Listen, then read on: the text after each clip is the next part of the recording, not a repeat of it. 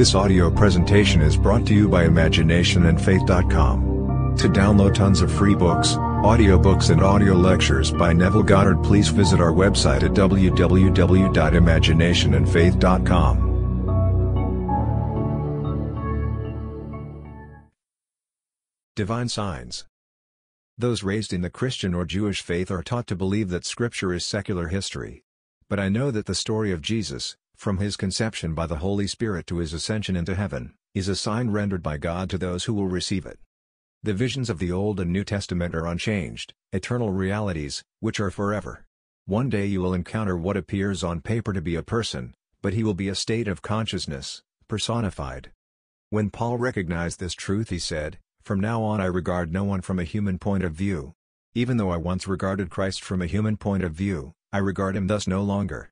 After the revelation Paul realized that Jesus Christ was the creative power and wisdom of God, and not a person as he had been taught. But because God became man that man may become God, every attribute of God, whether it be faith, called Abraham, or the power and wisdom of God, called Jesus Christ, was personified. Although addressing the Corinthians, Paul was speaking of the characters in Scripture when he said, From now on I regard no one from the human point of view. No longer able to think of Abraham as a person, as you are a person, Paul tells this story, it is written in Scripture that Abraham had two sons. One born of a slave according to the flesh, and the other born according to the promise. Here Paul is telling you that by your physical birth you are that one born according to the flesh. But Abraham's second son is born of a free woman, born according to the promise. Then Paul explains the allegory of the two sons, telling us that Hagar, a servant of Sarah, was given over to Abraham, who sired the child Ishmael, meaning, his hand is against every man, and every man's hand is against him. Isn't that this world? As an offspring of the slave, Hagar, we struggle to make a living, to pay rent and taxes, always trying to keep ourselves above the flood of illusion. But after the vision Paul realized that there is another birth, which takes place within. Called Isaac, that second son comes from Sarah, for he is born according to the promise. This is all symbolism, for when your spiritual birth occurs a child wrapped in swaddling clothes will appear to symbolize your birth. There are two distinct births from two distinct beings. One from the womb of woman, Hagar, and the other from the skull of generic man, called Sarah. Having seen the vision and, understanding its message, Paul no longer thought of Abraham, Isaac, Jacob, or any character of Scripture, including Jesus Christ, as human. Even though he formerly thought of them that way and heard their story as secular history, he regarded them thus no longer. In his third chapter to the Ephesians, Paul makes this statement, When you read the Old Testament, you will perceive my insight into the mystery of Christ, which was not made known to men in other generations, but is now revealed to his holy apostles and prophets through the Spirit. It was not known prior to its revelation in Paul that the mystery of Christ comes from within. In the same letter to the Ephesians, Paul speaks of himself and those with whom he shared the vision, saying, It has been shown us the mystery of his will according to his purpose which he set forth as a plan in Christ, for the fullness of time. To Paul, Christ, God's power and wisdom, is a plan of redemption, which is crucified on humanity and will be raised from the dead. I tell you now, he has made known unto me the sacred secret of his will according to his purpose, which he set forth in Christ as a plan for the fullness of time. And when that time is fulfilled, he who is buried in you will erupt and God's purpose will be revealed. The revelation of purpose gives everything meaning. You could have a million dollars and die tomorrow. Those who inherit your estate will give you lip service, but even after one generation the caring will cease and within three generations they will forget you. That is this world, but there is a plan buried in you which reveals God's purpose and gives meaning to all life.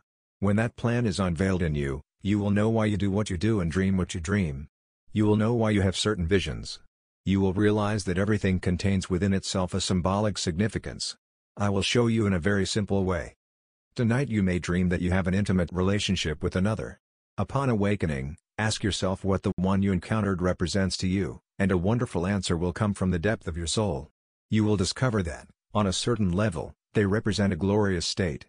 For instance, I know a brilliant man who graduated from Yale at the age of 19 and remained there for many years to teach higher mathematics. As an American of many generations, he once said to me, we should have only English-speaking people in the world, and he meant it. He was a very positive, brilliant person. If in dream you should see this man in a relationship, upon awakening you would realize he represents something positive, strong, and intellectual. Then watch, for whether one knows of the events or not, Soon thereafter the one impregnated will be inspired to do something creative, for God is a creator who goes about creating, and you saw God's creative act. On this level you may think this is sordid, but that is because you do not know God's symbolism. Speaking to everyone in the language of symbolism, that which the world may condemn is a glorious act of God. God, being protean, plays all the parts. Wearing the garment of another, you see an act which could be a horrible one, based upon your concept of that individual. But if it is a lovely act, a glorious child, such as a poem, painting, or a design for a new home, will appear out of that union. That's all the experience means, but man is so rooted in the flesh, he gives it a Caesar's concept, which blinds him to God's symbolism. You may or may not believe me, but the story of Jesus, from his conception by the Holy Spirit to his ascension into heaven, is simply a sign rendered by God to those who will receive it. I have fulfilled Scripture. There are those who will accept my message, and those who will not. If you who believe my word and ever see me in vision in the creative act, it is because I am fertilizing the story of the gospel in you. I am the father of that which is being fertilized. I refer you, now to the fourth chapter of 1 Corinthians, where Paul speaks, saying, You have unnumbered guides in Christ, but not many fathers. I became your father in Christ. This is a mystery. Unnumbered people will tell you about Christ, based upon theory and speculation but not from experience. The King James Version calls these men instructors. Paul is saying that although there are many instructors, after his experiences are accepted he sires them. Paul shared his vision, saying, When it pleased God to reveal his Son in me, I conferred not with flesh and blood. To whom could one turn after having experienced the vision of God's Son calling him Father? How could anyone tell you anything about a vision you have had? God's Son revealed himself in me, and as I tell it I draw those who will believe me. Although they may not understand, they will modify their preconceived concepts of the Christian faith to conform to what I have experienced. The union will occur and that concept will unfold within them. God, being protean, uses Neville, or anyone who has unfolded the pattern within himself, and wearing that mask he is union with one who has accepted the story of salvation. Then, having fertilized, it the pattern unfolds within him. In 1929 one had union with the risen Lord, and 30 years later, in 1959, I was born from above.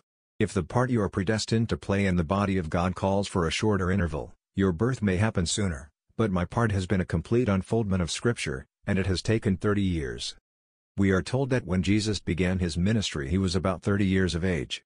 This does not mean 30 years after a physical birth, but 30 years after the spiritual union. When your spiritual birth will take place only the Father knows, but we are told in the book of Habakkuk, every vision has its own appointed hour. It ripens, it will flower. If it be long, wait, for it is sure and it will not be late. Paul tells us there are eight levels of the body of God, the apostles, prophets, teachers, workers of miracles, and so on. If you are destined to play other than that of the apostle, then maybe the latent time between union and birth of that particular part is not the same. There is no dream, no vision, without meaning, for God speaks to man through the medium of dream and unveils himself in a vision. What you experience in vision is right for that particular level of your being, but when it is reduced to this level the thought would be totally wrong. Man, having eaten of the tree of knowledge of good and evil, decides what is right and what is wrong, thereby descending into the mire of confusion. But when he turns around he discovers that nothing is either right or wrong. On a certain level it is right and on another level it is wrong. So learn to accept every level, and as you do will ascend the tree of life to discover that every level, when viewed from there, is right when you know how to interpret it. He has made known unto me the mystery of his sacred will according to his purpose, which he set forth as a plan in Christ for the fullness of time. I now know that Christ is not a person, and regard no scriptural character from the human point of view, but rather a state of consciousness personified. I once regarded Christ from the human point of view, but now I see him as the creative power of imagination and the wisdom of imagination, with a plan buried in that power. I now know I am the cross God's power wears as his plan of salvation has unfolded in me. He awoke and resurrected himself in me, and the entire story of Jesus Christ unfolded and revealed me as God the Father. I have told you my experiences. If the world will not believe me it really doesn't matter, for I will find my remnant, my 10%, who will believe my story in spite of what they formerly believed. In this audience there are those who, although they attend regularly, continue to bring their barriers with them and will not accept my story. Others, bringing their preconceived misconceptions of Scripture with them, depart never to return. A friend brought a lovely lady to the last lecture, at which time she told me she would take my theories under consideration. I told her they were not theories, that I speak from experience. Then she said, but I am an ordained minister, and I replied, that means nothing to me. Have you had the vision of Christ? Did the one who ordained you have the vision of Christ? If not, it's the blind leading the blind. You can't take my theories under consideration, only what I have experienced. If it does not fit your prefabricated misconception of Scripture, all well and good, but I am sharing my visions, my experiences. They are all revelations, not theory. She was very sweet, and left saying that this was her first lecture. You don't come for one time, and hear something so radically different from what you have been trained to believe and expect to swallow at hook, line, and sinker. I would ask my friend to loan her my book, Resurrection, and have her read the chapter on resurrection. It's all documented. I have referenced the Old Testament and, like Paul, asked you to keep my interpretation of the Old Testament in mind as you read my experiences. If so, you will find light coming from what you did not formally understand, for the pattern has awakened in me. The New Testament is the fulfillment of the Old. It's not the other way around. The pattern, the mystery of His will, remains sealed in the Old Testament until the fullness of time when the seal is broken and individual man resurrects, fulfilling Scripture. If you test your creative power on this level, the statement, whatsoever you desire, believe you have received it and you will, will no longer be a great theory given lip service, but will be known from experience. Believe you're the man, or woman, you want to be. Catch the feeling that you have already arrived. Look at your world from that assumption, knowing its truth. Now, believe your assumption has its own appointed hour to flower. Persist in your belief and no power on earth can stop it from hardening into fact. This is Christianity. There is no limit to your creative power. The most horrible problem will be resolved if you will but conceive a solution in your mind's eye. Anyone can do it. It doesn't take an Einstein to imagine a problem is resolved. Do not limit your creative power by determining the ways and means for it to come about, for imagination has at its disposal ways that are past finding out. Do not be concerned as to how, when, or where. Only the end. If you are in debt, what is the solution? That you win the lottery or an uncle dies and leaves you his fortune? No. The end is that you are debt-free. How would you feel if all of your bills were paid? Assume that feeling and let imagination harden that feeling into a fact. Every problem has a solution. Imagine the solution and assume it is true. What would you see and do were it true? How would you feel? Persist in that feeling and in a way no one knows the solution will come to pass. There is nothing impossible to God, and God is crucified on you as your own wonderful human imagination. There never was another and there never will be another God, and all things are possible to him. If you can imagine the end, knowing all things are possible to imagination and remain faithful to that assumption as though it were true, imagination will harden into fact. Remember, creative power will not operate itself. Knowing what to do is not enough. You, imagination's operant power, must be willing to assume that things are as you desire them to be before they can ever come to pass. Now, let us return to the divine signs. The Bible begins with the story of Abraham, which is an allegory, a story told as if true, leaving the one who reads it to discover its fictitious character and learn its lesson. If the story of Abraham, Sarah, and their offspring Isaac, as well as the story of Abraham, Hagar and their offspring, Ishmael, are allegories, and Abraham is the father of us all, where is the reality of the story? The New Testament begins, This is the genealogy of Jesus Christ the son of David, the son of Abraham. Abraham begot Isaac and Isaac begot Jacob and Jacob begot Judas and his brother. LF Abraham, the source of all life, is an allegory, then everything is an allegory, including Jesus Christ, for he is the culmination of the entire genealogy that begins in the first chapter of Matthew. Search and you will discover that Scripture is a wonderful plan of salvation buried in Christ, God's creative power and wisdom, who is crucified on man as his own wonderful human imagination. Knowing that the plan is contained in you, belief will awaken it. You may be completely unaware of the moment the plan was fertilized, but it must and will be fertilized by one who has awakened from the dream of life, for the plan that is to be born is spirit.